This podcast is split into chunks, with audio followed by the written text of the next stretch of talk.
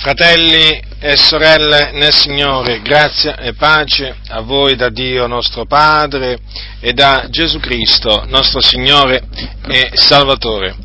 Oggi, con l'aiuto di Dio, voglio parlare della sottomissione, dell'essere sottomessi, perché la Sacra Scrittura ha da dire delle cose a tale riguardo, cioè la Sacra Scrittura ha delle esortazioni a essere sottomessi, a, eh, diciamo, eh, a porsi quindi sotto altre persone. Questo è quello che dice la Sacra Scrittura. E quindi noi ci dobbiamo, ci dobbiamo attenere a quello che dice la Sacra Scrittura e dobbiamo badare a noi stessi come sempre, al fine di non essere poi naturalmente oggetto di riprensione da parte, da parte, del Signore, perché se la scrittura ci comanda di essere sottomessi a qualcuno, chiaramente noi non possiamo fare finta di niente, noi non possiamo ignorare questa esortazione, perché altrimenti se lo facessimo poi eh, dovremmo naturalmente rendere conto al Signore,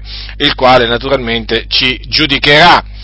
Ora eh, voglio cominciare a parlarvi della, dell'essere sottomessi alle autorità superiori.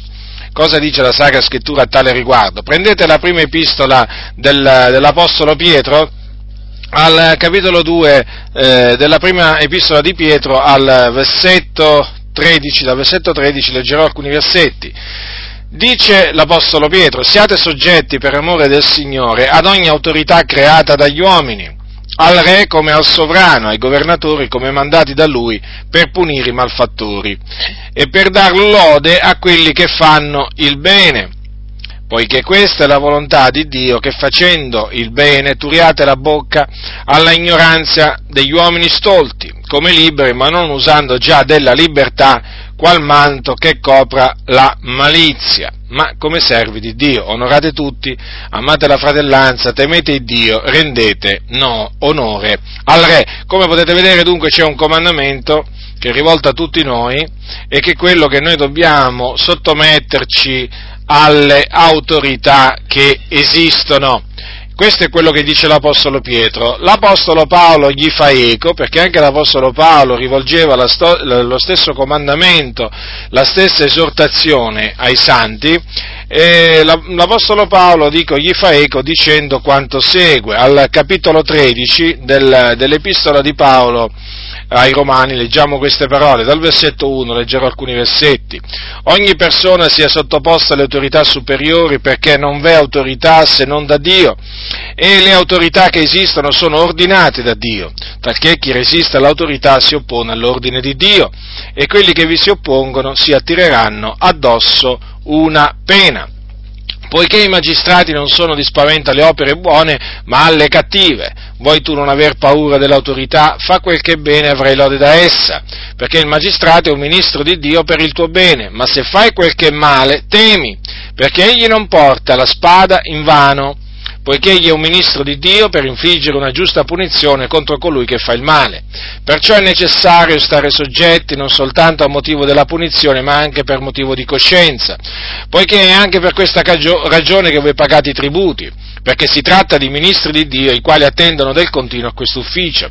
Rendete a tutti quel che dovete loro, il tributo a chi dovete il tributo, la gabella a chi la gabella, il timore a chi il timore, l'onore a chi l'onore. Come potete vedere, dobbiamo essere sottoposti alle autorità superiori, sia che queste autorità superiori siano il re, il sovrano, governatori, magistrati, e questo perché, come dice l'Apostolo Paolo, non c'è autorità se non da Dio, le autorità che esistono sono ordinate da Dio. Perché noi dobbiamo sempre considerare questo, fratelli del Signore, che i posti di autorità che ci sono in ogni nazione sono ricoperti da coloro che, eh, che là sono posti da Dio. È Dio che pone i re sul trono, come anche naturalmente è Dio che li depone. Però dobbiamo sempre considerare questo, che il Dio Onnipotente è Lui che stabilisce quali autorità devono governare una nazione per un certo periodo di tempo. Poi quando naturalmente finisce il tempo, allora naturalmente il Signore poi le farà decadere e ne susciterà delle altre, non importa di quale, di, diciamo, mh, quale tipo di, di, governo ci sia in una nazione, dobbiamo sempre tenere presente che sia che si tratti di una dittatura, sia che si tratti di una monarchia o di una, o di una repubblica, dobbiamo sempre, o di una democrazia come generalmente viene chiamata, dobbiamo sempre tenere presente che le autorità sono ordinate eh, da Dio ad ogni livello e quindi noi come figlioli di Dio e quindi come figlioli di ubbidienza dobbiamo ubbidire all'autorità e eh, sottometterci, sottomettendoci eh, ad esse. E guai se non lo facciamo. Perché? Perché è, è, evidente che, come dice l'Apostolo Paolo, chi resiste all'autorità si oppone all'ordine di Dio, perché se quelle persone sono, posto, sono poste là per ordine di Dio, è evidente che chi si oppone all'autorità, chi si ribella all'autorità, naturalmente eh, si, ribella, si ribella all'ordine stabilito da Dio e quelli che si oppongono a questo ordine naturalmente si attireranno addosso una pena. Cosa significa? Che chi, coloro che decidono di infrangere le leggi di uno Stato, eh, facciamo un esempio, chi decide di mettersi a rubare, chi decide di mettersi a ammazzare, stuprare e così via, è evidente, è evidente che si attirerà addosso una pena, una pena. E giustamente, perché le autorità naturalmente sono poste là per punire coloro che fanno il, eh, il male e non coloro che fanno il bene, anzi verso costoro le autorità eh, diciamo, eh, non hanno lo stesso sentimento, perché le autorità lodano coloro che fanno, coloro che fanno il bene, infatti dice fa quel che è bene avrai lode da essa. Quindi, considerando che l'autorità non ha un potere, diciamo, eh, non, non possiede un potere per non esercitarlo, eserc- eh, possiede un potere per esercitarlo e naturalmente mh, mm, ha il potere di punire, punire i trasgressori. E quindi, naturalmente, eh, come credenti dobbiamo stare sottomessi per non incorrere nella giusta punizione che la, l'autorità stabilita da Dio infligge contro, contro i trasgressori. E quindi è chiaro che dobbiamo portare rispetto alle autorità, ubbidire alle leggi, alle leggi della, della nazione in cui, in cui, viviamo, non dobbiamo dire male dell'autorità, quindi non dobbiamo deridere le autorità, non dobbiamo raccontare barzellette sull'autorità, perché io so per esempio che in mezzo alla fratellanza si raccontano barzellette sulle autorità, eh, che esse siano carabinieri, poliziotti, ministri, queste cose non, non si devono fare fare, perché le autorità sono degne di essere, di essere onorate. E quindi questo lo dico naturalmente perché oggi c'è Naturalmente c'è questo, mm, come, come, si può dire, questo passatempo da parte di taluni di deridere le autorità. No, le autorità non vanno derise, fratelli nel Signore, le autorità vanno rispettate e il rispetto verso l'autorità naturalmente si manifesta anche, diciamo, tenendo un contegno, un, un modo di parlare corretto nei loro, ehm, nei, lo, nei loro, confronti. Non sto dicendo di mettersi a chiamare, eh, attenzione, non è che sto dicendo di, che ci dobbiamo mettere a chiamare il male bene e il bene male, eh, no, assolutamente, perché è evidente che se un'autorità, faccio un esempio, se un'autorità in una nazione eh, decreta che eh, gli uomini si possono sposare con altri uomini, è evidente, è evidente, che io non posso accettare assolutamente, nessun credente può accettare questa, questa decisione, non importa se legge, decreto, quello che è, non la può accettare, anzi la deve riprovare senza mezzi termini, con ogni franchezza, sia privatamente che pubblicamente, perché è qualcosa di um, di abominio, qualcosa di abominevole nel cospetto del Signore. Quindi ecco, attenzione perché quando si parla di sottomissione all'autorità non significa che noi dobbiamo essere d'accordo con tutto quello che l'autorità dice, perché se l'autorità per esempio ci comandasse, facciamo un esempio, qui in Italia, eh, se uscisse un decreto per esempio che comanda, eh, comanda a, tutti, a, tutti, di prostrarsi davanti alla statua di Maria. Hm?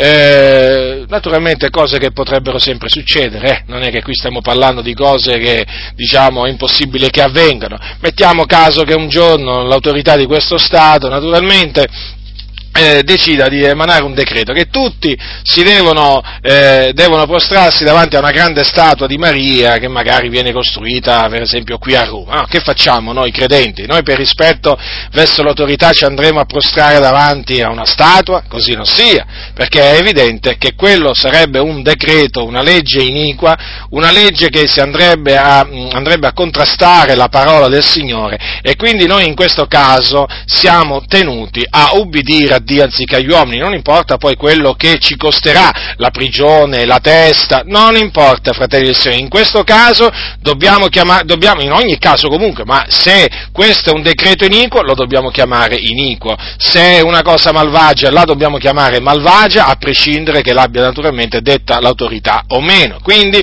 ribadisco, eh, l'essere sottomessi all'autorità si, e portare rispe- il loro rispetto non significa che noi dobbiamo, diciamo, essere d'accordo e dobbiamo dobbiamo, eh, come dire, ubbidire a qualsiasi cosa che l'autorità dice, ma si possono fare tanti altri esempi naturalmente, perché eh, sapete, eh, le, le, autorità talvolta, eh, talvolta, usano il loro potere per imporre determinate cose alla popolazione che sono contro, contro, la volontà, contro la volontà del Signore. E quindi noi dobbiamo essere avveduti e dobbiamo intendere bene qual è la volontà del Signore. E una volta che l'abbiamo intesa Chiesa, è evidente che se quello che l'autorità dice si va a cozzare con quello che dice il Dio, beh, allora noi dobbiamo schierarci dalla parte di Dio senza se e senza ma, con ogni franchezza e dire no all'autorità, perché bisogna obbedire a Dio anziché agli uomini. Quindi dobbiamo essere eh, dobbiamo essere sottomessi, fratelli nel Signore, sottomessi, dobbiamo essere delle persone eh, conosciute per la loro obbedienza e per il loro rispetto che portano verso l'autorità. Perché sapete, anche in questa nazione vedo che eh, c'è, poco per, c'è, poco rispetto per, l'autorità. Dovunque si va più o meno si sente sempre parlare male delle, delle autorità, non importa se sono carabinieri, poliziotti, ministri e così via. No, noi ci dobbiamo contraddistinguere, fratelli del Signore, noi dobbiamo rispettare le autorità e avere sempre nostra, sulle nostre labbra parole, parole giuste, parole, parole, assennate e naturalmente mostrare, mostrare diciamo, eh, anche con i fatti che siamo di quelli che vogliono sottoporsi alle autorità e che assolutamente non vogliono ribellarsi alle, alle autorità o che naturalmente insultano le autorità e, e così via.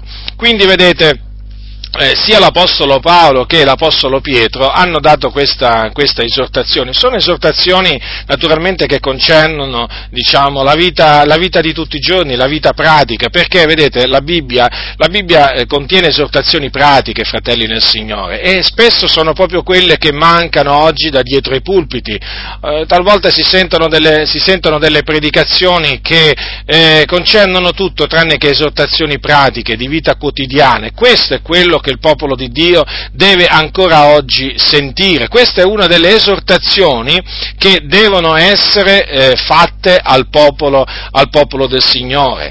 Perché, vedete, come popolo di Dio è vero che non siamo, che non siamo di, questo, di, questo, mondo, ma siamo in questo mondo e ci dobbiamo comunque sia contraddistinguere da, da quelli che vivono nelle tenebre. Perché? Perché? Perché siamo la luce nel Signore. E come faremo a contraddistinguerci se anche noi ci ribelliamo all'autorità, se anche noi cominciamo a, a maledire le autorità, se anche noi cominciassimo veramente a raccontare barzellette, a, a farci beffe delle autorità, come potremmo contraddistinguerci da, da, coloro che camminano e brancolano nelle tenebre? Non potremmo, fratelli del Signore, il sale diventerebbe, il sale diventerebbe insipido e quindi non sarebbe più buono a nulla. Quindi impariamo dai cristiani antichi che si sottomettevano all'autorità. E vi ricordo che al tempo dell'Apostolo Paolo l'autorità era Cesare, eh? l'autorità era Cesare, che esercitava, esercitava un notevole potere eh? nell'impero, nell'impero, romano.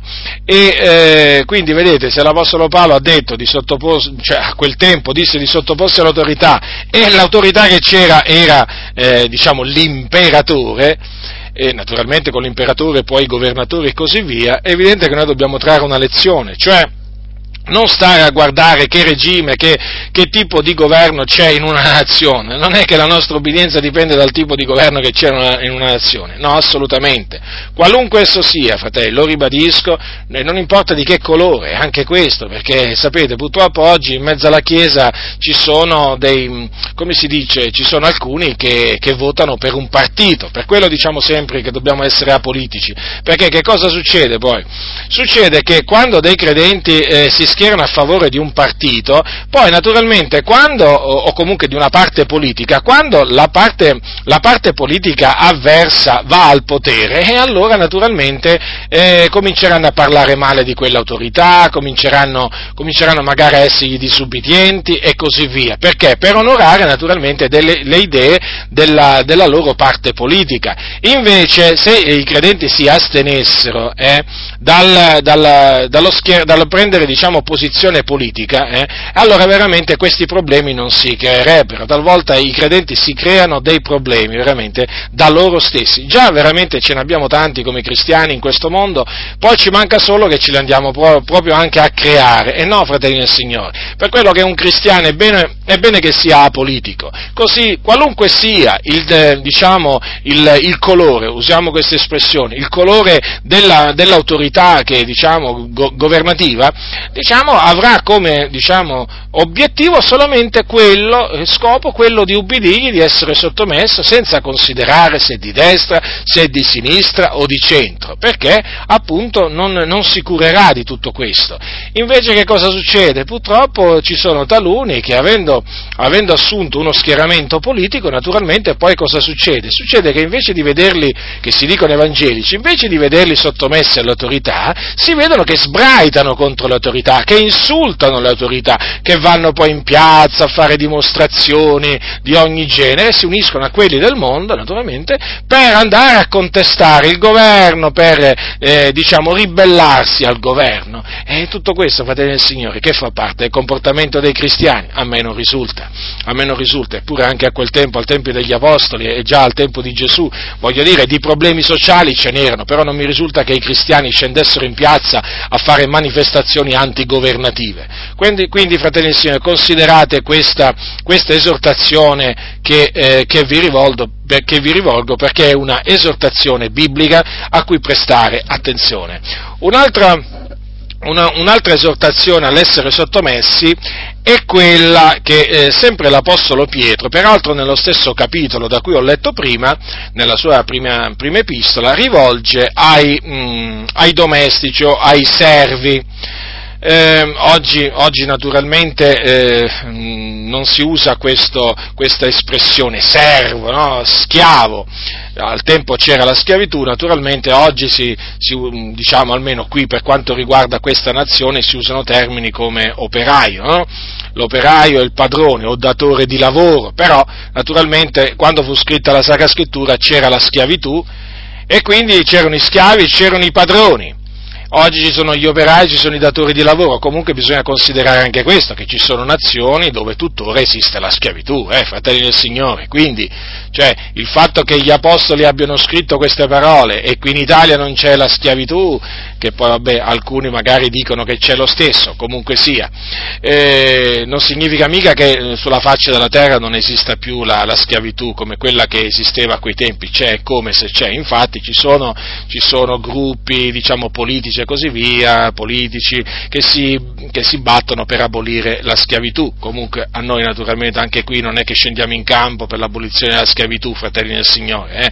sia chiaro, queste lotte sociali non ci riguardano, noi abbiamo una lotta, una lotta da, da compiere che è la buona guerra e che non, non, non comprende queste lotte sociali, perché io so che purtroppo si sono fatte strada in mezzo alla Chiesa tutte queste, tutte queste si, questo comportamento di lotte sociali, c'è chi, c'è chi comincia, eh, c'è chi vuole l'abolizione della pena di morte, c'è chi vuole l'abolizione di quella legge, c'è chi vuole, insomma, c'è una parte del popolo di Dio che ormai è diventato come quelli del mondo, si sono veramente messi a, sono messi a comportare, si, sono, si comportano esattamente come quelli del mondo, non c'è nessuna differenza e poi naturalmente tralasciano quale? La lotta, la lotta proprio per eccellenza, la, la buona guerra.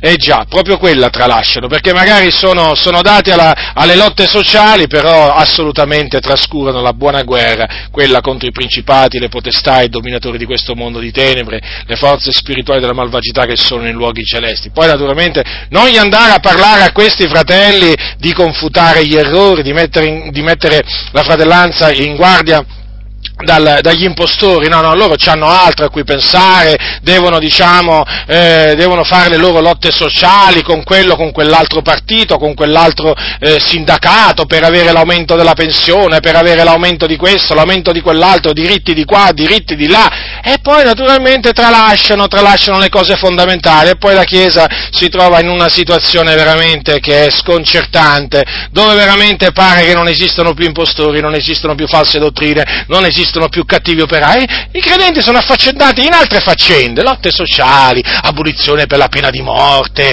poi magari non è... Cioè, ormai, fratelli, si è capovolto, ormai nella Chiesa le cose sono proprio eh, capovolte, sono messe sotto sopra, eh, so, c'è, un disordine, c'è un disordine impressionante e noi naturalmente stiamo con l'aiuto del Signore cercando di rimettere ordine dove appunto c'è il disordine, perché ormai gran parte del popolo del Signore eh, è più facile sentirlo o vederlo fare delle cose sbagliate sbagliate che, che sentirlo eh, affermare cose giuste, fare cose giuste. E oramai purtroppo, fratelli del Signore, questi, questa è la situazione. Dunque, esortazione rivolta ai servi domestici, al versetto 18, siate con ogni timore soggetti ai vostri padroni, non solo ai buoni e moderati, ma anche a quelli che sono difficili, poiché questo è accettevole, se alcuno per motivo di coscienza davanti a Dio sopporta afflizioni patendo ingiustamente. Infatti che vanto c'è se peccando ed essendo malmenati voi sopportate pazientemente, ma se facendo il bene, pure patendo, voi sopportate pazientemente, questa è cosa grata a Dio, perché a questo siete stati chiamati, poiché anche Cristo ha patito per voi, lasciandovi un esempio, onde seguiate le sue orme. Egli, che non commise peccato e nella cui bocca non fu trovata alcuna frode che oltraggiato non rendeva gli oltraggi, che soffrendo non minacciava, ma si rimetteva nelle mani di colui che giudica giustamente, egli ha, che ha portato gli stessi nostri peccati nel suo corpo sul legno, affinché morti al peccato vivessimo per la giustizia e mediante le cui lividure siete stati sanati, poiché eravate erranti come pecore, ma ora siete tornati al pastore vescovo delle anime vostre. Dunque, come potete vedere, i servi i servi sono esortati, diciamo, sono chiamati a essere sottomessi ai loro, ai loro padroni. Quindi io naturalmente quando userò il termine servo, servo ricordatevi che equivale appunto operaio e per padrone diciamo eh, si può mettere datore di lavoro perché oggi sono questi termini che vanno, che vanno per la maggiore o comunque esiste anche ancora oggi in Italia il termine padrone. Comunque Ora, questa sottomissione però deve esserci non solo nei, nei confronti diciamo, di quei padroni che sono buoni, moderati, come, come, la dice la, come, dice la, come, li chiama Pietro, ma anche verso quelli che sono difficili. Eh già, e chi sono quelli che sono difficili? Sono quelli praticamente che poi ti rendono la vita difficile, ti rendono la vita difficile sul lavoro. Eh, cosa dice la Sacra Scrittura? Che eh, il servo che ha appunto questo tipo di padrone difficile e che soffre naturalmente perché questo lo fa soffrire, eh, è buono che eh, diciamo, sopporti le afflizioni patendo ingiustamente. Cioè praticamente è una cosa grata nel cospetto del Signore. Eh, perché, vedete, l'Apostolo Pietro fa un, un ragionamento sensato e non, pote, non potrebbe essere altrimenti, perché qui sta parlando per lo Spirito Santo. Perché dice che vanto c'è se peccando ed essendo malmenati voi sopportate pazientemente? È evidente che se un servo ruba al proprio padrone o diciamo si mostra infedele e così via, disubbidiente, e il padrone lo punisce, non è che il servo si può vantare eh, di qualche cosa, perché non si, deve, non si può vantare di niente, perché quella punizione se la merita.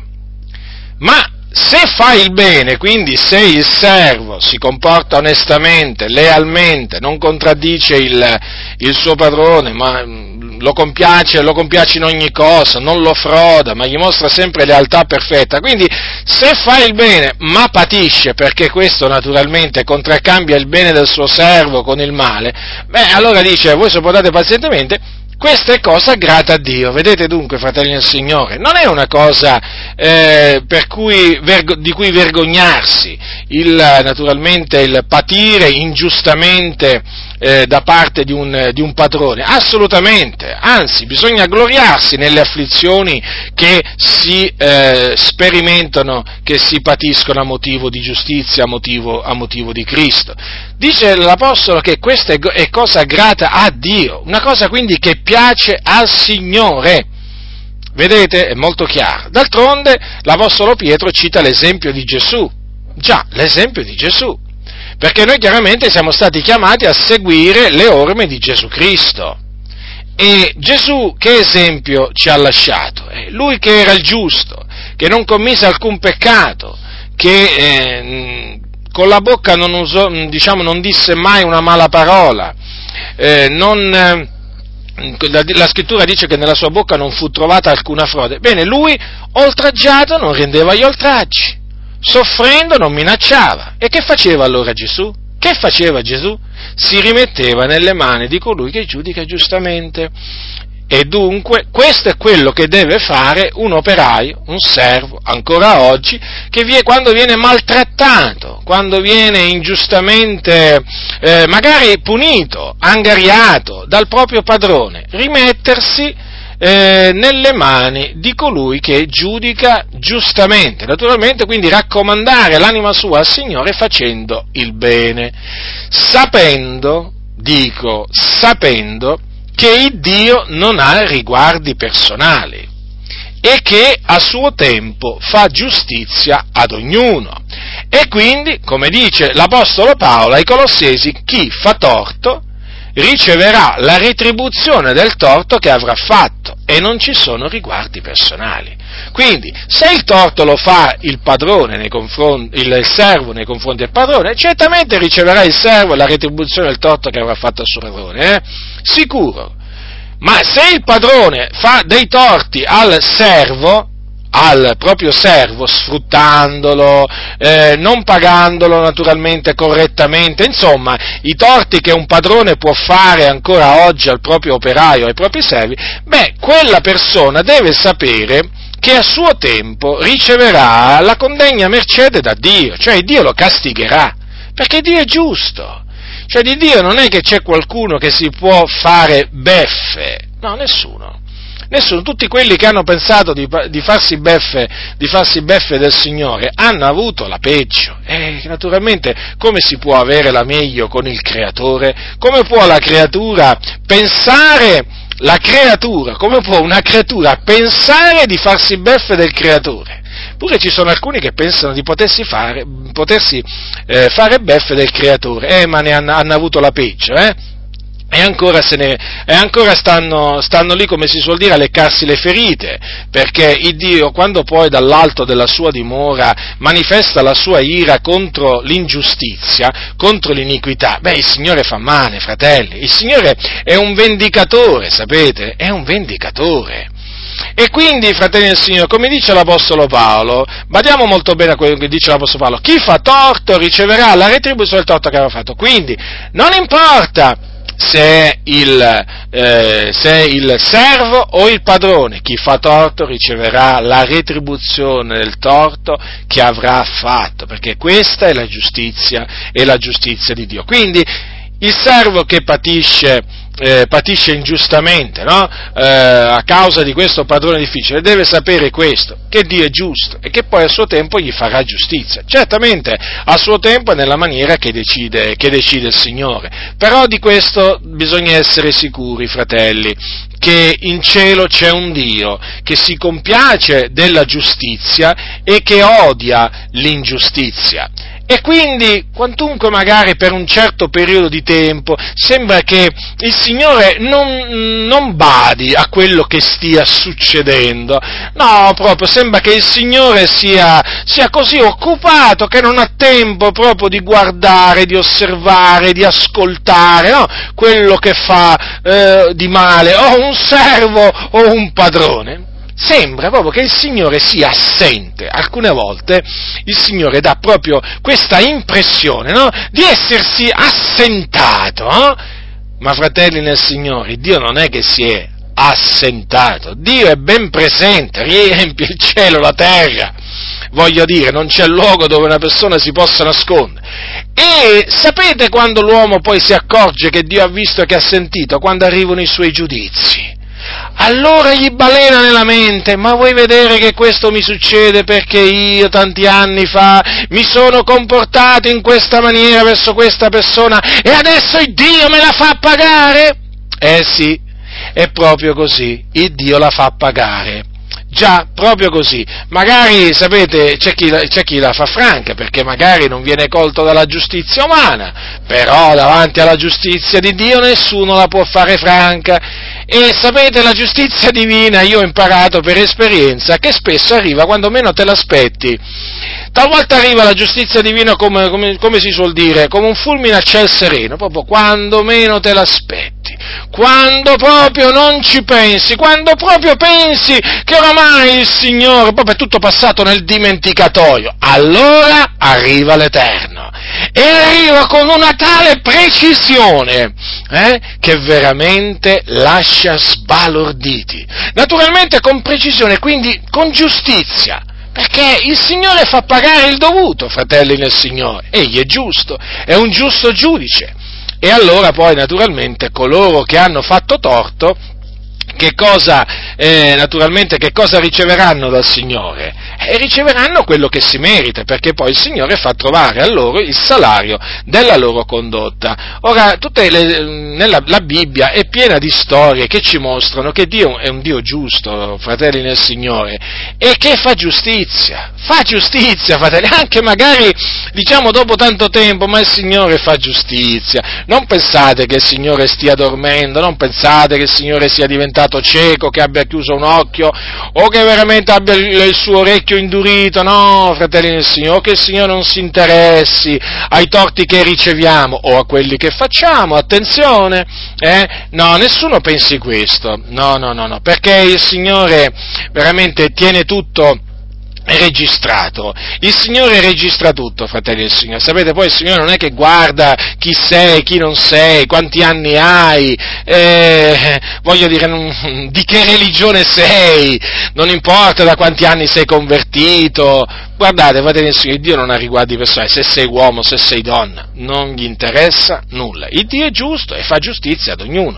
Quindi, che naturalmente questo sia un monito per tutti quegli operai che pensano naturalmente di poter, eh, voglio dire, fare dei torti al proprio padrone, il padrone non se ne accorge e pensano di farla franca. Potete farla franca naturalmente perché magari il vostro padrone non si accorgerà del male che gli avete procurato sul lavoro, ma state tranquilli proprio, anzi non dovete proprio per niente stare tranquilli, dovete sapere che a suo tempo poi il Signore, quel torto che voi avete fatto al vostro padrone, il Signore ve lo farà pagare, vi ritribuirà come eh, naturalmente meritate, come naturalmente anche ai padroni dico la stessa cosa, non pensate che dato che siete padroni, datori di lavoro, e potete, potete, comportarvi come volete nei confronti dei vostri operai, dei vostri servi, perché naturalmente c'è un Dio che a suo tempo poi tutti questi maltrattamenti, tutte queste ingiustizie che voi compite poi ve le farà ricadere sul vostro capo. Quindi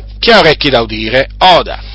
Ora c'è un'altra esortazione, e questa è una esortazione ad essere sottomessi, che è rivolta alle mogli, quindi naturalmente alle, alle donne. Esse è sempre Pietro, naturalmente, vedete quante esortazioni a essere sottomessi a essere soggetti che gli apostoli rivolgevano.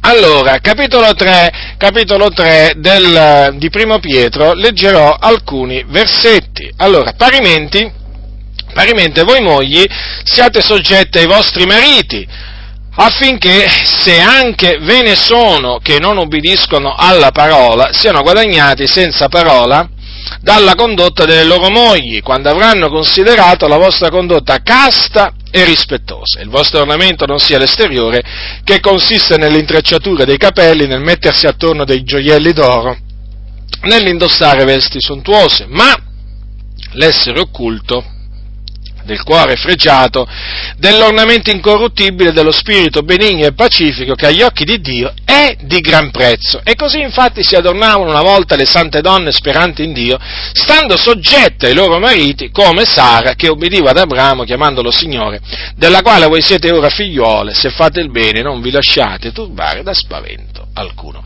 Dunque, come potete vedere, l'Apostolo Pietro esorta eh, le mogli ad essere soggette ai loro, ai loro mariti.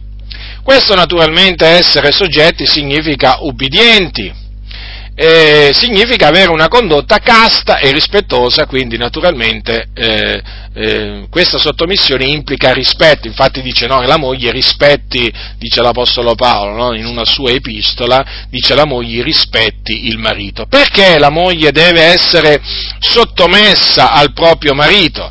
È molto semplice perché, perché c'è un ordine che Dio ha stabilito nella famiglia ed è questo, che il capo eh, dice eh, il marito è il capo, è capo della moglie, come anche Cristo è capo della Chiesa.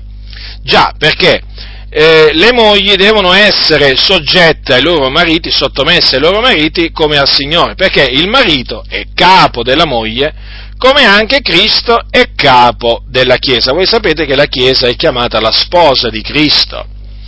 E dunque vedete come eh, la Chiesa è sottomessa a Gesù Cristo, il suo capo, così anche la moglie deve essere eh, sottomessa al proprio, eh, al proprio, marito. E dice eh, so, soggetta ai loro mariti in ogni, in ogni cosa. Questo naturalmente per, perché questo eh, è l'ordine che Dio, che Dio, ha stabilito, fratelli nel Signore. Eh? Qui non si tratta di essere naturalmente maschilisti, perché io so benissimo che oggi coloro che parlano in questa maniera sono chiamati dei maschilisti o persone retrograde, persone che sono veramente rimaste con, eh, ovunque, che, che hanno fatto dei passi indietro, già perché oggi molti pensano di aver fatto dei passi in avanti, e invece non è così, fratelli nel Signore Signore, perché, perché la società sta andando in continuo disfacimento e per questo perché non vengono in nessuna, in nessuna maniera considerate le parole, le parole, del Signore. Dunque il, il capo, allora il, il, il marito è capo della moglie.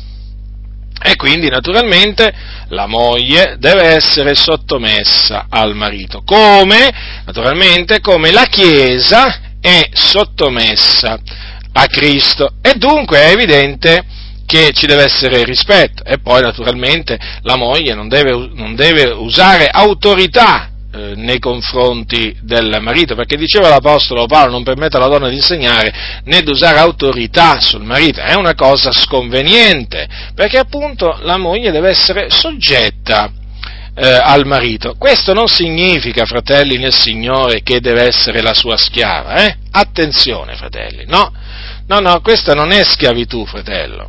Sottomissione è sinonimo di rispetto, di rispetto. Essere, quando una moglie si sottomette al, eh, al proprio marito, mostra di rispettarlo perché appunto eh, vede in lui appunto l'autorità, usiamo questa espressione, da cui dipende. Vi ricordate che cosa dice l'Apostolo Paolo quando parla del velo? L'Apostolo Paolo ricorda che il capo della donna è l'uomo e che il capo di Cristo è Dio. Eh? E poi quando parla del velo cosa dice? Che la donna deve a motivo degli angeli avere sul capo un segno dell'autorità da cui dipende. Già, perché quando prega o profetizza, la donna, eh, in questo caso a prescindere che sia sposata, eh, vedova o naturalmente eh, ver- mm, vergine o, o nubile, eh, deve avere, quando prega o profetizza, la donna un segno dell'autorità da cui dipende sul capo. L'autorità da cui dipende la moglie è il proprio marito e in generale il, diciamo, il, capo della donna, il capo della donna è, è, l'uomo. E quindi questo segno dell'autorità da cui dipende appunto il velo che deve avere sul capo per mostrare agli angeli del Signore appunto la sua sottomissione, la sua sottomissione all'ordine divino. Quindi il non mettersi il, il velo da parte di una donna di un, quando prega o profetizza è sinonimo di ribellione, di eh, non rispetto eh, verso, eh, eh, verso, l'uomo in generale, naturalmente, perché se parliamo di una donna nubile o una donna vedova, è chiaro, eh, si deve parlare in generale, no? ma anche nel caso comunque sia, sia, una moglie, perché comunque sia la moglie che non si mette, una moglie che non si mette il, ca, il, il velo sul capo non solo disonora il suo, il suo marito, ma naturalmente in generale l'uomo. Quindi vedete, fratelli nel Signore, il segno dell'autorità da cui dipende no? è il velo, non la chioma, come dicono taluni, no? che sono quelli che sempre stanno a contendere perché vogliono contendere, loro prendono piacere a contendere, a noi, noi non prendiamo piacere a contendere, e, ehm, eh, non la chioma, cioè non i capelli lunghi, ma il, un, velo, un velo, quello è il segno dell'autorità eh, da cui dipende appunto la donna e che deve avere quando prega o profetizza. Eh? Ecco. Quindi ricordatevelo sempre questo, sorelle nel Signore.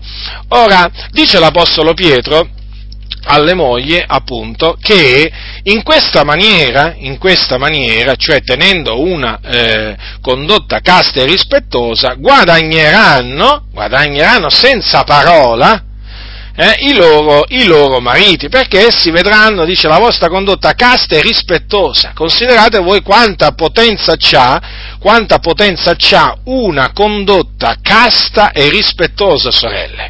Eh, naturalmente c'ha una potenza anche all'inverso, una condotta irrispettosa, irriverente, eh, naturalmente mm, donne, donne diciamo, che valgono poco, in questo caso hanno una condotta, una condotta biasimevole. Beh, cosa pensate voi, cosa pensate voi che potrete fare? Se, eh, guadagnare i vostri, i vostri mariti eh, con una condotta scellerata, con una condotta indecente? No, i mariti non si guadagnano non si guadagnano al Signore con una condotta scellerata, una condotta impura e, e diciamo irriverente, ma dice l'Apostolo Paolo con una condotta casta e rispettosa, perché vedete la luce splende nelle tenebre e le tenebre, fratelli, osservano la luce, in questo caso, vedete, coloro che non ubbidiscono alla parola, no? Sono coloro che sono nelle tenebre. Osservando la luce, saranno guadagnati. Vedete? Lo dice l'Apostolo Pietro, ci sono, ci sono, delle sorelle, ci sono delle sorelle che pensano di guadagnare i propri mariti no? al, al, Signore vestendosi alla moda, in maniera provocante, seducente, fanno praticamente il contrario di quello che dice la Sacra Scrittura. Non è così, sorelle nel Signore. La vostra condotta deve essere casta e rispettosa e quindi il vostro ornamento non deve essere l'esteriore Assolutamente, vi dovete vestire con modestia, con verecondia, per guadagnare il vostro, il, il vostro, marito. Certamente sempre dipenderà poi dalla volontà del Signore, ma questo dice la Sacra Scrittura, così deve essere la vostra condotta e naturalmente così deve essere il vostro ornamento esteriore. E badate che l'uomo bada al, all'ornamento esteriore, l'esteriore della donna, in questo caso della propria, della propria moglie. Magari, magari in alcune circostanze sembra che non ci badi, magari sembra che non ci fa caso, ma ci fa caso, è come se, è come se ci fa. Io mi sono, accorto, mi sono accorto che talvolta le persone del mondo sembra che non ti guardano, sembra che non ti sentono, eppure ti sentono bene, ti sentono bene, ti guardano bene, e poi magari quando ti trovi a parlare con loro dopo del tempo eh, ti fanno notare dei particolari della tua vita eh, che tu magari ti eri dimenticato, ti eri dimenticato o che non pensavi fossero così importanti, perché la gente del mondo ci osserva, fratelli del Signore, è come se ci osserva, ci osserva come vestiamo, ci osserva come ci muoviamo, come reagiamo, diciamo, alle varie situazioni, come parliamo, come ragioniamo, insomma, la gente del mondo nota queste cose. Quindi quanto più un marito che non ubbidisce ancora la parola di Dio, noterà, noterà se tu sei una santa donna, se tu veramente temi il Signore, lo noterà e come, magari, magari passerà un periodo magari che ti contrasterà, certo succede pure questo, però quante testimonianze eh, di fratelli che poi dicono mi sono convertito veramente perché? Perché mia moglie Naturalmente è chiaro, questo era nel disegno di Dio, però raccontano appunto che l'esempio dato dalla loro moglie, che era credente, eh, un esempio di donna che veramente aveva una condotta casta e rispettosa, veramente li ha persuasi della veridicità della parola del Signore, perché non c'erano solo parole, eh, ma c'erano i fatti. E i fatti dicevano che quella era la luce, luce nel Signore. E quindi vedete di questa luce fa parte l'ornamento esteriore vericondo e modesto, perché qui eh, l'Apostolo Pietro dice anche come deve essere questo ornamento esteriore. Vedete, non deve essere fatto, deve essere fatto di, ehm, di oro, di gioielli d'oro, non deve essere fatto di vesti sontuose, e non deve essere fatto di, eh, di capelli intrecciati, vedete? Eh, lo dice, lo dice la Sacra Scrittura, entra nei particolari. Questi sono particolari importanti, fratelli del Signore, non sottovalutateli. Quando un particolare nella Bibbia ci dovete, ci dovete sempre prestare la massima attenzione, perché non è lì per caso, perché noi non crediamo nel caso perché naturalmente Dio ha voluto che fosse scritta quella cosa perché così Dio naturalmente vuole. E così dice, si adornavano una volta le sante donne speranti in Dio. Avete visto come dice la Sacra Scrittura?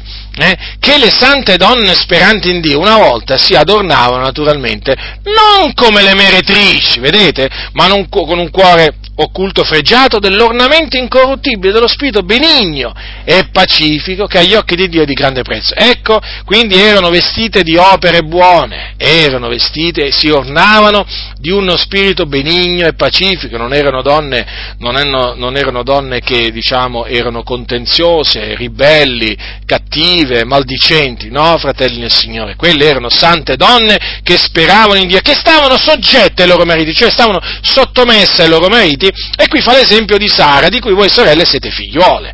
Dice così che ubbidiva ad Abramo chiamandolo Signore. Eh, avete notato? Avete notato in che maniera stava sottomessa questa, questa santa donna al suo marito Abramo? Fino al punto da chiamarlo Signore. E in effetti è così, lo chiamava il mio Signore.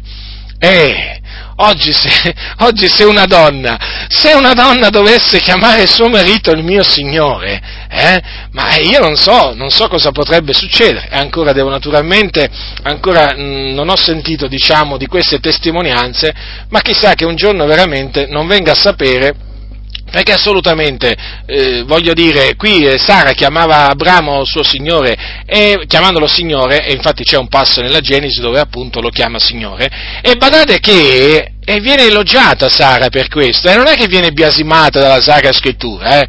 quindi io mi guardo bene oggi dal biasimare la sorella se dovesse chiamare suo marito eh, signore.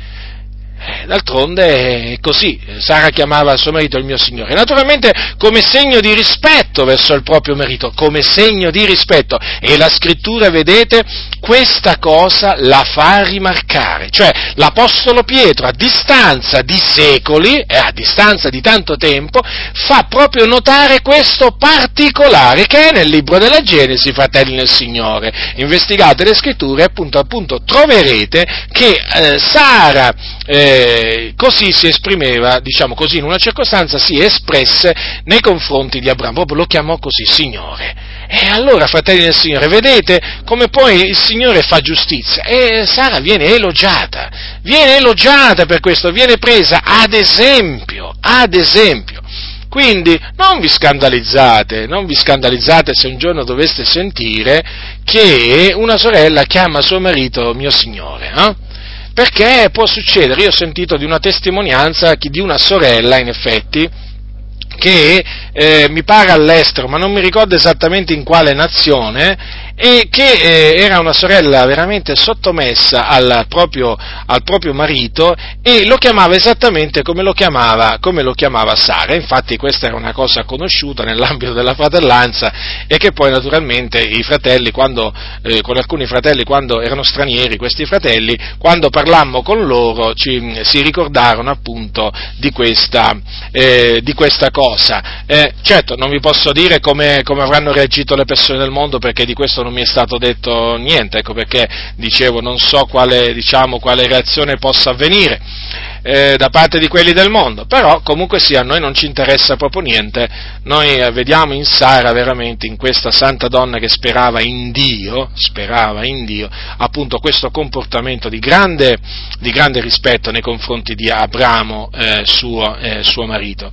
Quindi, eh, sorelle nel Signore, considerate appunto quello che, dice, quello che dice la Sacra Scrittura, questa esortazione che naturalmente vi riguarda, eh, vi riguarda direttamente, e tenetela bene davanti agli occhi questa, questa esortazione, perché l'osservanza di questi comandamenti, sorelle, sappiate che fa del bene a voi e poi naturalmente anche a vostro a vostro marito e naturalmente ai vostri figli, a tutta la famiglia, perché l'osservanza dei comandamenti del Signore eh, non, porta, non procura mai del male, no, potrai essere contraccambiato con il male per il bene che fai, ma sappi, ma sappi che quello che tu fai è una cosa giusta e produce dei buoni frutti potrai avere naturalmente tanti nemici, però se tu fai una cosa giusta nel cospetto di Dio, sentirai pace, gioia nel tuo cuore, eh, ti sentirai proprio felice di vivere eh, su, questa, su, questa, terra, non importa le persecuzioni che avrai, perché eh, sai di avere fatto ciò che è gradito nel cospetto del Signore. Quando dice la scrittura, beati quelli che ascoltano la parola di Dio e lo osservano, cosa significa? Significa che sono felici significa che sono felici, non, non, importa quello, la persecuzione che riceverai, le afflizioni, le offese, perché dovete sapere che oggi, oggi in mezzo alla fratellanza, eh, fratelli del Signore, questa naturalmente non è una bella notizia, ma comunque ve la do, e oggi in mezzo alla fratellanza succede, eh, non è una cosa, diciamo, non è una cosa, come si dice, rara, è che se una, una sorella eh, comincia a santificarsi, eh, comincia ad avere una condotta casta e rispettosa, eh, si fa tanti nemici, ma non da quelli del mondo, si fa tanti nemici da parte dei membri comunicanti della Chiesa, no? Perché vede, cominciano, cominciano, a insultarla, a offenderla, a dirgli che veramente ha perso la testa, eh, cominciano a dirgli che si crede una santona, più santa degli altri, insomma tutte queste, tutte queste offese, che naturalmente fanno male, però sono, diciamo che questo è quello che poi il prezzo, da pagare, il prezzo da pagare perché oggi in mezzo alla Chiesa la sana dottrina non è sopportata da molti e quindi quando, quando una sorella si mette a osservare la sana dottrina cosa pensate che faranno quelli che non la sopportano la sana dottrina? La perseguiteranno, la offenderanno e questo avviene proprio avviene proprio in mezzo alle chiese pentecostali, fratelli nel Signore, proprio in mezzo alle chiese pentecostali. Oramai, ve l'ho detto, oramai c'è un tale disordine c'è un tale disordine che quelli che vogliono portare l'ordine sono veramente mh, definiti emissari, emissari di Satana. Pensate voi che gli emissari di Satana si sono messi a portare ordine nella Chiesa, ma vi rendete conto che cosa stanno facendo tutti questi emissari di Satana? Eh? Stanno cercando praticamente di, portare, di riportare il popolo del Signore a osservare i comandamenti di Dio. Ma ma voglio dire, ma, potrebbe, ma, ma non, è magari, magari, non è che magari non sono emissari di Satana, perché a me non mi risulta che Satana abbia come obiettivo quello di far tornare il popolo del Signore all'osservanza dei comandamenti di Dio. A me risulta che la Bibbia chiami Satana l'avversario, il nemico, il tentatore, quindi evidentemente evidentemente è un essere che cerca il male, il male della Chiesa, la distruzione della Chiesa e quindi non può, non può eh, prefiggersi di portare il popolo di Dio a osservare i comandamenti di Dio. Ma allora chi saranno questi che vogliono riportare il popolo del Signore suonando la tromba, suonando la tromba del continuo affinché veramente il popolo del Signore torni ad osservare la sana dottrina, ad attenersi alla sana dottrina, non alle favole, non alle profane ciance. Chi sono costoro?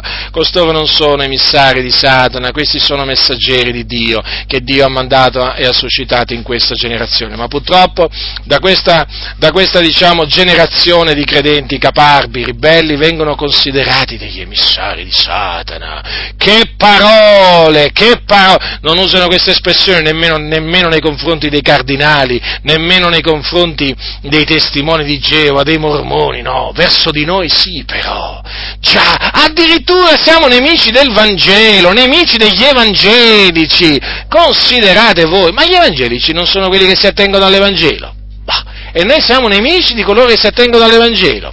Ma, ma, veramente, ma, ma, veramente proprio dalla bocca di queste persone insensate, dato che sono insensate, ma che senno può uscire?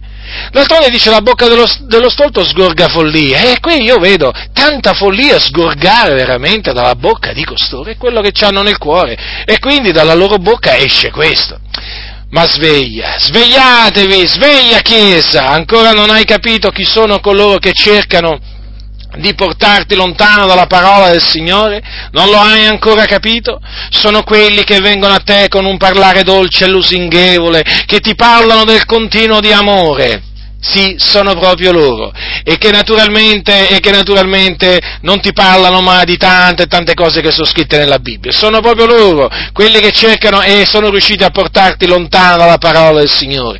Invece quelli che con un parlare franco, un parlare chiaro e non lusinghevole, eh, ti suonano la tromba nelle orecchie, eh, sono quelli in effetti che ti vogliono, ti vogliono, bene, perché sono loro che cercano di riportarti sulla retta via, ad osservare, ad osservare i precetti del Signore. Sì, proprio questi, magari, magari hanno magari anche un modo di parlare, talvolta potrebbe apparire burbero, magari un parlare che magari a taluni può sembrare violento, può sembrare magari un parlare da cattivo, ma non è, non è così, fratelli nel Signore, non è non è così altrimenti dovremmo potremmo dire che Giovanni Battista era cattivo e anche Gesù era cattivo, possiamo dire una cosa del genere, o magari che anche i, profeti erano cattivi, d'altronde usarono delle, delle, parole molto dure. Vi ricordate Gesù nei confronti di scribi e farisei cosa disse?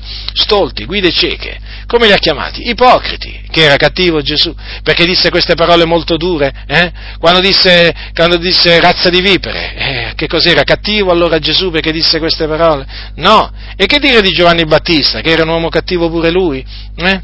Un, uomo, un, uomo, così cattivo, eh? che Gesù disse che tra i nati di donna non v'è sorto alcuno maggiore di Giovanni. Pensate voi quanto era cattivo, cattivo Giovanni, pensate voi, che era ripieno di Spirito Santo dal seno di sua madre. Cattivo era perché diceva razza di vipere che va insegnato a fuggire dall'ira e venire. Hm?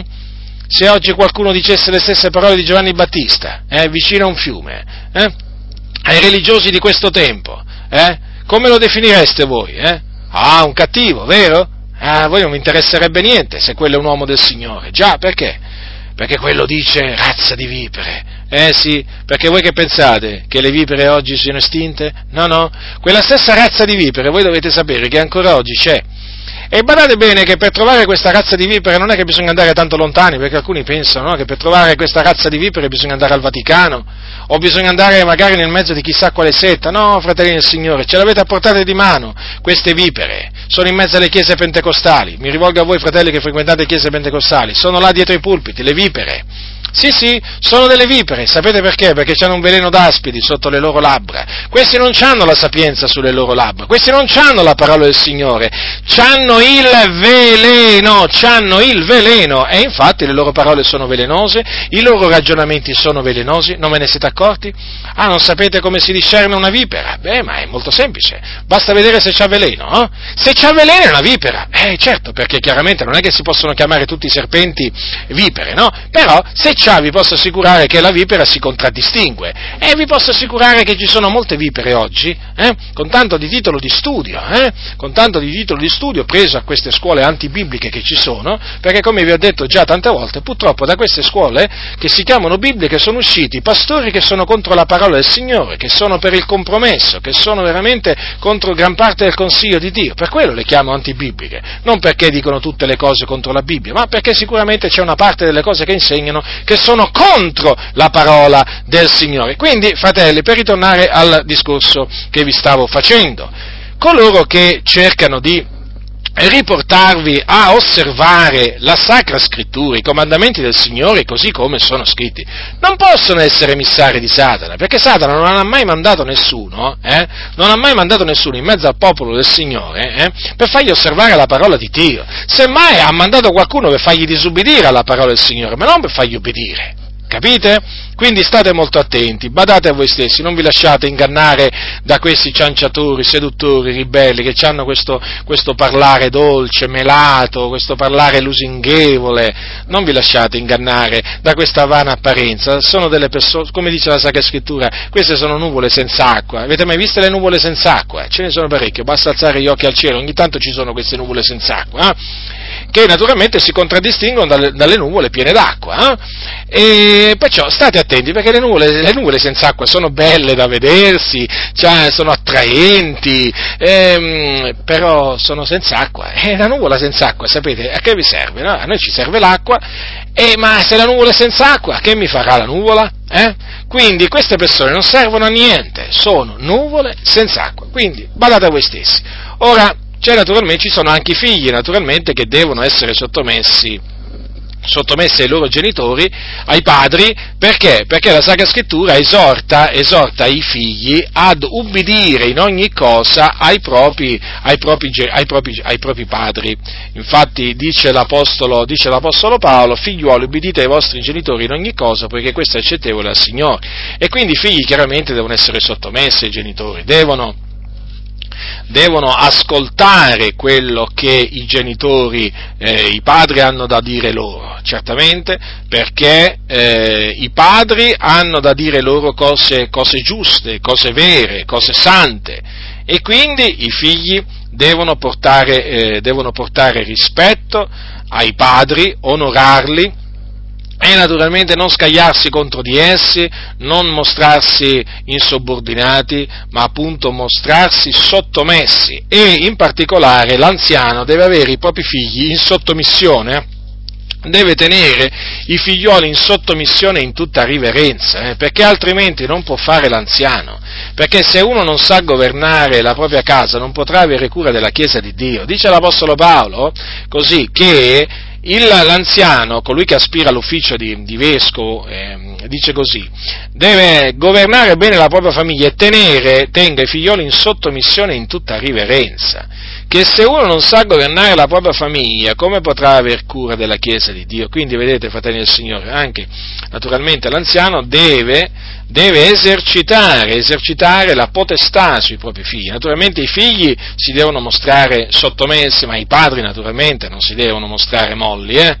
Non si devono mostrare per niente molti, ma, molli, ma devono alzare la voce e farsi rispettare dai propri, ehm, i padri devono farsi rispettare dai propri figli. Peraltro un anziano che non si fa rispettare dal proprio figlio, come potrà pensare di farsi rispettare poi dai membri, dai membri di chiesa? Eh? Se un anziano peraltro non si, fa, non si, fa, rispettare da sua moglie, poi che cosa pretende? Di farsi rispettare da, dalle sorelle? Questo vuole, la, questo vuole dire la Sacra Scrittura.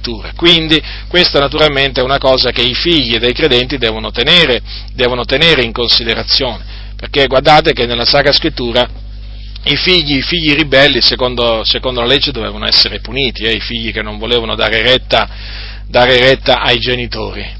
Quindi ecco anche questa, questa espressione. Spesso, questa diciamo espressione sì, eh, spesso i figli pensano di essere più saggi dei genitori, pensano di essere più saggi dei propri padri perché magari frequentando cattive compagnie eh, queste compagnie gli fanno credere che, che diciamo, i propri genitori non valgono niente, che sono persone che non si sono adeguate ai tempi e così via. Ma non è così, eh, i genitori che si attengono alla parola del Signore possono essere etichettati non importa in quale maniera, ma sono persone, persone sagge e quindi i figli, i quindi figli non capiscono, non capiscono talvolta. E comunque sia, e comunque sia l'esortazione vale, vale per i figli ed è un'esortazione a essere ubbidienti ai propri genitori, perché naturalmente poi il Signore è giusto e il Signore, come abbiamo detto prima, eh, siccome che è giusto poi fa giustizia, eh? non pensino i figli ribelli poi di farla franca, eh? Perché poi il Signore al suo tempo riversa la sua ira anche su quei figli insubordinati eh, che vogliono veramente procurare del male ai propri genitori, alla propria famiglia e naturalmente anche a se stessi. Massima attenzione quindi ai comandamenti del Signore perché il Signore quando comanda, quando comanda, una cosa non è che lo fa per caso e poi ricordatevi, dato che è un comandamento del Signore, la trasgressione di quel comandamento poi riceverà la necessaria e la dovuta retribuzione. Quindi, come dice anche Paolo agli Efesini, figliuoli, obbedite nel Signore ai vostri genitori, poiché ciò è giusto. Onora tuo padre e tua madre, questo è il primo comandamento con promessa, affinché ti sia bene, tu abbia lunga vita sulla, sulla terra. Avete notato questo abbia lunga vita sulla terra? Perché è scritto? Eh, ci sarà una ragione, eh già, e di fatti, e di fatti non è la prima volta che si sente che dei figli non hanno avuto lunga vita sulla terra, ma corta vita. E poi naturalmente si viene a scoprire che erano dei ribelli ai genitori e non volevano assolutamente stare soggetti ad essi. Quindi anche, anche per i figli c'è un'esortazione a essere sottomessi ai, ai, propri, ai propri genitori, ai propri padri. Ora, poi c'è naturalmente un'altra, un'altra esortazione che riguarda la sottomissione, che riguarda la sottomissione, che è quella che noi troviamo scritto nell'epistola agli ebrei. Ebrei capitolo, capitolo 13, versetto 17. Dice lo scrittore agli ebrei, ubbidite ai vostri conduttori sottomettetevi a loro perché essi vegliano per le vostre anime, come chi ha da renderne conto, affinché facciano questo con allegrezza e non sospirando, perché ciò non vi sarebbe d'alcun utile. Quindi questa è una, anche questa è un'esortazione a, alla sottomissione. In questo caso le pecore sono esortate a sottomettersi agli, ai vescovi, agli anziani, al pastore. E vedete, qui naturalmente la Sacra Scrittura è molto chiara e dice la ragione perché si vegliano per le vostre anime. Ora ho riflettuto su queste parole più di una volta, perché essi vegliano per le vostre anime come chi ha da renderne conto, perché il compito del conduttore, dell'anziano, del pastore, è quello di naturalmente sorvegliare il gregge, il gregge del Signore, eh? Sorvegliare le pecore che il Signore gli ha affidato. E naturalmente se il Signore gli ha affidato quelle pecore vuol dire che poi naturalmente un giorno gliene renderà conto. Eh? o meglio, gli chiederà conto eh, di, come, eh, di, come, le ha trattate, di come le ha allevate, di come naturalmente ha esercitato la sorveglianza su queste, su queste anime che il Signore gli ha affidato, perché dovete sapere appunto che le pecore sono del Signore, eh sì, alcuni questo se lo sono dimenticati, noi siamo il gregge del Signore e siamo stati comprati eh, chiama, siamo chiamati il gregge di Dio, fratelli del Signore, e siamo stati comprati, e siamo stati eh, comprati. E la, la, Bibbia parla, di, chiama coloro che eh, sono, eh, diciamo, come si dice, sorvegliati, coloro che vi sono toccati in sorte, cioè coloro che sono toccati in sorte agli anziani. Ecco, quindi non importa quale sia il numero delle anime che sono toccate in sorte appunto a determinati conduttori, eh, essi eh, devono vegliare per eh, queste anime perché naturalmente un giorno dovranno rendere conto al Signore del loro operato. Ora, Mm, vi stavo dicendo appunto che questa espressione essi vegliano per le vostre anime fa chiaramente comprendere quale deve essere appunto il, ehm, cioè la mansione no, a cui sono dati i conduttori, quello di vegliare sul gregge. Purtroppo, fratelli nel Signore, come voi sapete molto bene, oggi ci sono tanti conduttori che non vegliano per niente sul gregge eh, assolutamente, praticamente non gli interessa pressoché niente. Le uniche cose che gli interessano del, del greggio sono la decima is, e le offerte. Eh, queste sono le, praticamente le uniche cose che a taluni pastori interessano, interessano delle anime. Per il resto, diciamo che gli interessa la, la loro presenza, diciamo, la loro presenza fisica, giusto per fare numero, eh, perché sono un numero naturalmente, la loro presenza fisica nel locale di culto per, eh, per far vedere che il locale di culto è bello pieno. E naturalmente se il locale di culto è pieno loro fanno bella figura, ma di vegliare per quelle anime proprio non se ne parla, perché costoro sono delle, dei conduttori che servono non il Signore ma il proprio stomaco. Ecco perché non vegliano per le anime.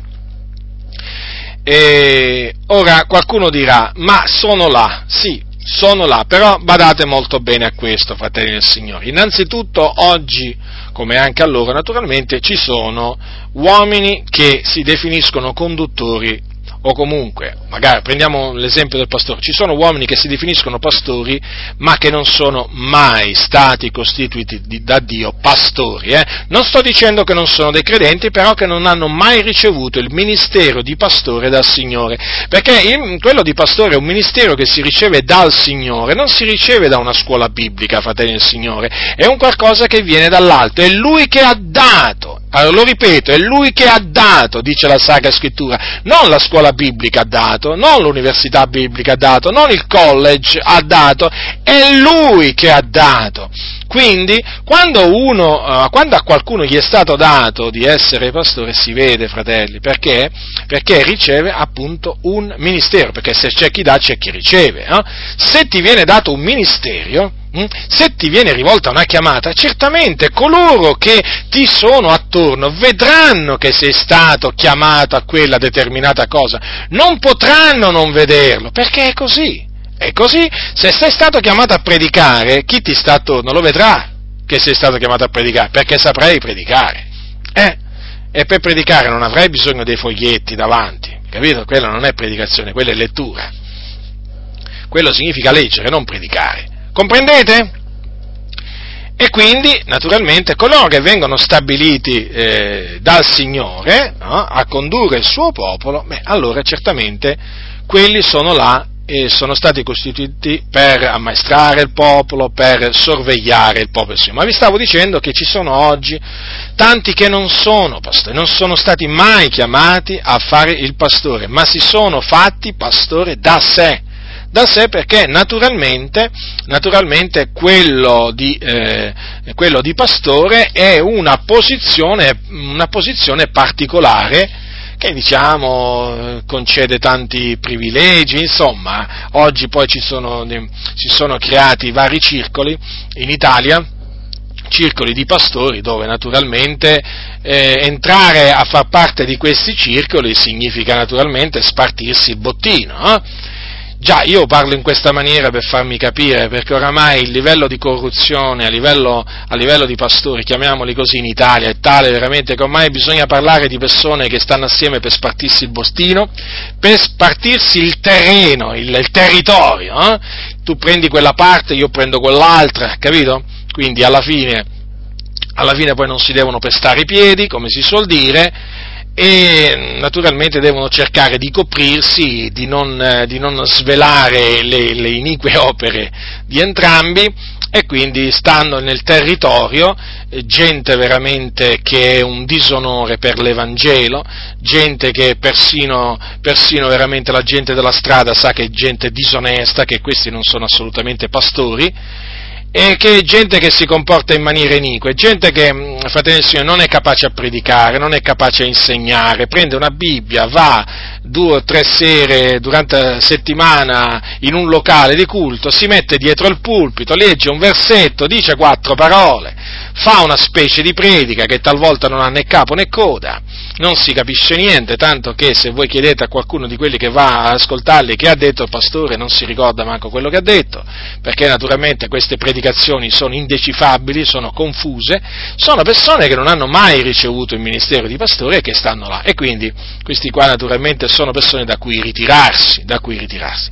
Certo, naturalmente ci sono poi coloro che sono stati stabiliti dal Signore, che manifestano, che sono stati chiamati da Dio a eh, pascere il, il suo popolo e eh, chiaramente da questi non bisogna ritirarsi, eh, verso costoro bisogna mostrare sottomissione ubbidienza, però badate bene a vegliare sempre perché non perché uno sia stato costituito dal Signore eh, a pascere il gregge appunto del Signore significa che non può incorrere in qualche, diciamo in qualche errore anche dottrinale, d'altronde vi ricordate l'Apostolo Pietro che era anche anziano, quindi un conduttore, ad Antiochia era da condannare perché si era messo, eh, si era messo a costringere i gentili a giudaizzare, ma quando l'Apostolo Paolo vide che non procedeva con dirittura rispetto alla verità del Vangelo, lo ammonì davanti a tutti, lo riprese davanti a tutti, appunto perché Pietro era da condannare. Quindi questo non significa che un conduttore non sia immune da errori, però il discorso è che se è un conduttore saggio poi accetterà la correzione.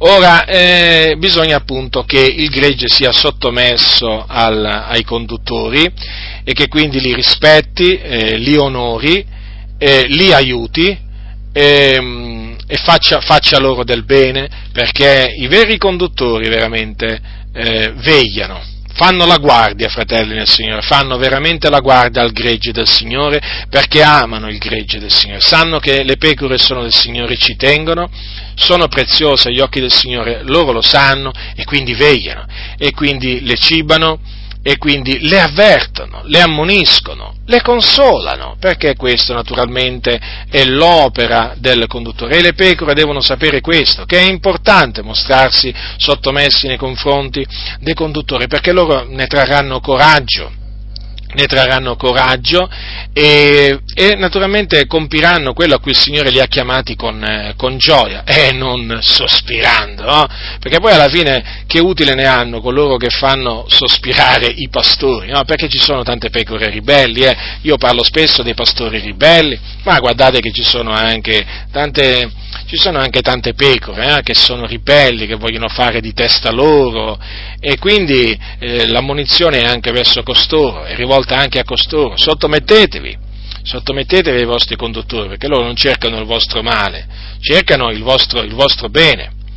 E quindi, naturalmente, vi stavo dicendo prima che un conduttore può incorrere in un errore, perché naturalmente è umano. E il discorso, il discorso è questo, che eh, per questo il, il gregge deve sempre vegliare eh, mai, mai, distrarsi, se ama veramente il proprio pastore e il gregge, non si deve distrarre, perché nel momento in cui il pastore sbaglierà, eh, beh, il gregge naturalmente con amore naturalmente dovrà farlo, dovrà farlo, presente al pastore, perché? Perché ama il pastore, perché chi riprende eh, ama il prossimo, sapete fratelli del Signore, eh? e chi non riprende che non ama il prossimo, chi non riprende il prossimo, fratelli, eh, non lo ama, non lo ama, è inutile. Sapete, un genitore che non riprende mai il proprio figlio, eh, voi pensate che lo ama? Eh, non credo proprio, ma non credo proprio. Chi l'ama lo corregge per tempo, dice la Sacra Scrittura. E quindi, mh, dinanzi, dinanzi, a un errore, dinanzi a un errore, il gregge naturalmente deve vegliare, perché come è giusto che gli anziani naturalmente ammoniscano il gregge, se quando questi naturalmente meritano la munizione, corretti, devono essere corretti quando sbagliano, è evidente che nel caso, eh, nell'eventualità, un pastore sbagli, beh, anche lui deve essere ammonito, fratelli del Signore, per il suo bene.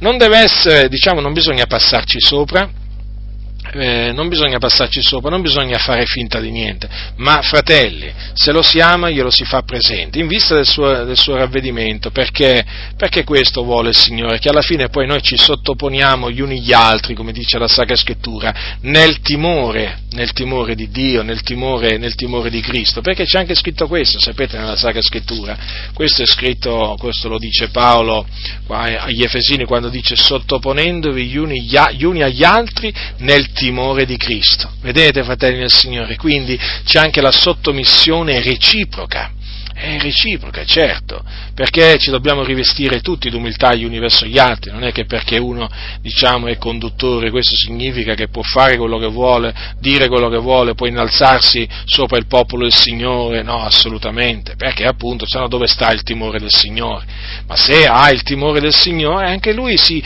diciamo, si metterà al servizio della fratellanza e quindi si umilierà e ne avrà del bene, perché quei conduttori che si umiliano nel cospetto, nel cospetto del Signore e anche della fratellanza, poi vengono stimati, vengono stimati appunto perché sono persone che si umiliano, le persone arroganti invece, ma quale stima possono, pensate voi che possono, possono ottenere? Quindi, fratelli nel Signore, sottomettetevi ai vostri conduttori, ubbidiate ad essi, però naturalmente l'ubbidienza deve essere sempre nel Signore, ve lo ricordo, eh, perché eh, come, come per quanto riguarda diciamo, la, la, sottomissione, alla, l'essere stare soggetti all'autorità, no? come vi ho detto prima, bisogna obbedire a Dio anziché agli uomini, ma questo vale naturalmente ogni volta che si parla di, di stare sottomessi, eh? perché non, non, vi pensate che cambia il discorso per esempio nel caso, nel caso per esempio dei, dei servi e dei padroni, è certo che se un padrone dice al proprio servo vai a rubare, froda il fisco, fai, queste, fai, fai del male, è evidente che il servo no, deve disubbidire al padrone in questo caso, perché la sottomissione non significa mica, diciamo, fare anche quello che il Signore, che il Signore detesta. E poi, per esempio, anche nel caso della, nel rapporto tra moglie e marito, non è che la, la moglie deve stare sottomessa al marito, non importa quello che il marito gli dice di fare sì, lo deve rispettare, sì, ma se il marito gli dice vai a rubare, moglie, o vatti a prostituire, che la moglie si va a prostituire? O va a rubare perché gli ha detto il marito, perché la Bibbia dice di, di essere sottomessa a marito? Così non sia. È evidente che la sottomissione, l'ubbidienza sono sempre nel Signore, così anche nel caso dei padri e dei figli. È evidente che se un padre dice una cosa sbagliata, dice di fare una cosa sbagliata al proprio figlio, è chiaro che in quel caso il figlio gli deve disubbidire, perché l'ubbidienza è nel Signore, la sottomissione è nel Signore. E così è anche nel caso, nel caso del rapporto del rapporto tra appunto i conduttori e coloro che sono condotti. È evidente che se un conduttore eh, diciamo, ehm, dice di fare una cosa sbagliata, facciamo un esempio, eh? facciamo un esempio perché naturalmente forse un esempio mm, eh, eh, diciamo, rende più chiaro il, il, concetto che vi voglio dire. Se per esempio un pastore, eh, per mancanza di conoscenza, perché ha frequentato una di queste, comu- di queste scuole che magari bibliche, eh, diciamo, dove magari certe cose non le insegnano, o le insegnano all'incontrario, se un pastore dovesse dire alle sorelle, no, voi eh, il velo non ve lo dovete mettere quando pregate o profetizzate, perché questo, diciamo, era un'usanza antica che oggi non vale più. È evidente, fratelli del Signore, che in questo caso una sorella non, deve, non, de, non deve, ubbidire in questo caso a quello che dice il pastore, eh? perché quello che in questo caso gli sta dicendo il pastore va contro la parola del Signore e deve ubbidire a Dio, quindi che dice la donna deve a motivo degli angeli avere sul capo un segno dell'autorità di cui dipende e disubbidire all'uomo. Ma è evidente questo, fratelli del Signore. Se un pastore dice, sorelle, vi potete mettere i gioielli addosso, anche in questo caso non va obbedite in questo. Questo naturalmente per farvi degli esempi pratici, per farvi capire appunto quando è che bisogna naturalmente disubbidire. Eh, certo, perché altrimenti altrimenti qua ognuno si sentirebbe autorizzato no, a insegnare quello che vuole, a fare quello che vuole, perché tanto, eh, perché tanto sa che poi alla fine tutti stanno zitti, eh no? Non è che funziona così, fratelli. Peraltro ci sono dei pastori che purtroppo si sono inorgogliti, che prendono questo passo, no? Obbedite ai vostri conduttori, sottomettetevi a loro, per fare ubbidire il gregge a precetti antibiblici. State molto attenti, eh? Eh, state molto attenti, fratelli del Signore, perché, lo ribadisco, un precetto antibiblico rimane un precetto antibiblico, eh? anche se vi viene rivolto da un pastore, che magari, ribadisco, in quel momento lì lo, sta dicendo quella cosa perché non ha conoscenza e così via, però comunque sia, comunque sia, sta sempre, sta sempre diciamo, proclamando un errore, sta sempre dicendovi di sbagliare. E quindi voi non potete, non potete in questo caso ubbidirgli perché l'ubbidienza è nel Signore. E quindi se è nel Signore non può essere un'ubbidienza a qualche cosa di sbagliato che va contro la volontà del Signore. Dunque, fratelli del Signore, come avete potuto capire, ci sono diverse esortazioni nella Bibbia che appunto trattano proprio questo soggetto del, dell'essere sottomessi, che è importante, è importante perché eh, chiaramente nella società come nella famiglia, come nella Chiesa, c'è un ordine stabilito dal Signore che va, che va osservato. D'altronde il nostro Dio è un Dio naturalmente che ha fatto ha fatto le cose in maniera, in maniera, perfetta, in maniera giusta, non è un Dio sbadato, ma è un Dio veramente che eh, guarda i particolari, eh, ma d'altronde Egli è Dio, Egli è perfetto in tutte le sue vie e quindi naturalmente se ha dato queste esortazioni, le ha date, se ci ha dato queste esortazioni tramite gli Apostoli, le ha date per il nostro bene, mai pensare che il Signore ci abbia, da, ci abbia detto di fare delle cose per il nostro male o per il male del nostro prossimo, eh? mai fratelli nel Signore, questo perché? Perché Dio è amore e Dio, eh, e Dio vuole farci eh, sempre del bene, d'altronde è il nostro benefattore. E dunque considerate queste, queste esortazioni perché sono, sono, importanti, d'altronde non ci sarebbero scritte, altrimenti nella parola del Signore, e, ehm, ed osservatele, ed osservatele. Ne, avete, ne, avrete del bene voi, naturalmente, e coloro che vi, stanno, eh, che vi stanno a fianco, che vivono con voi, che vi conoscono, che frequentate, perché grande bene viene a coloro che osservano la parola del Signore. La grazia del Signore nostro Gesù Cristo sia con tutti coloro che lo amano con purità incorrotta. Amen.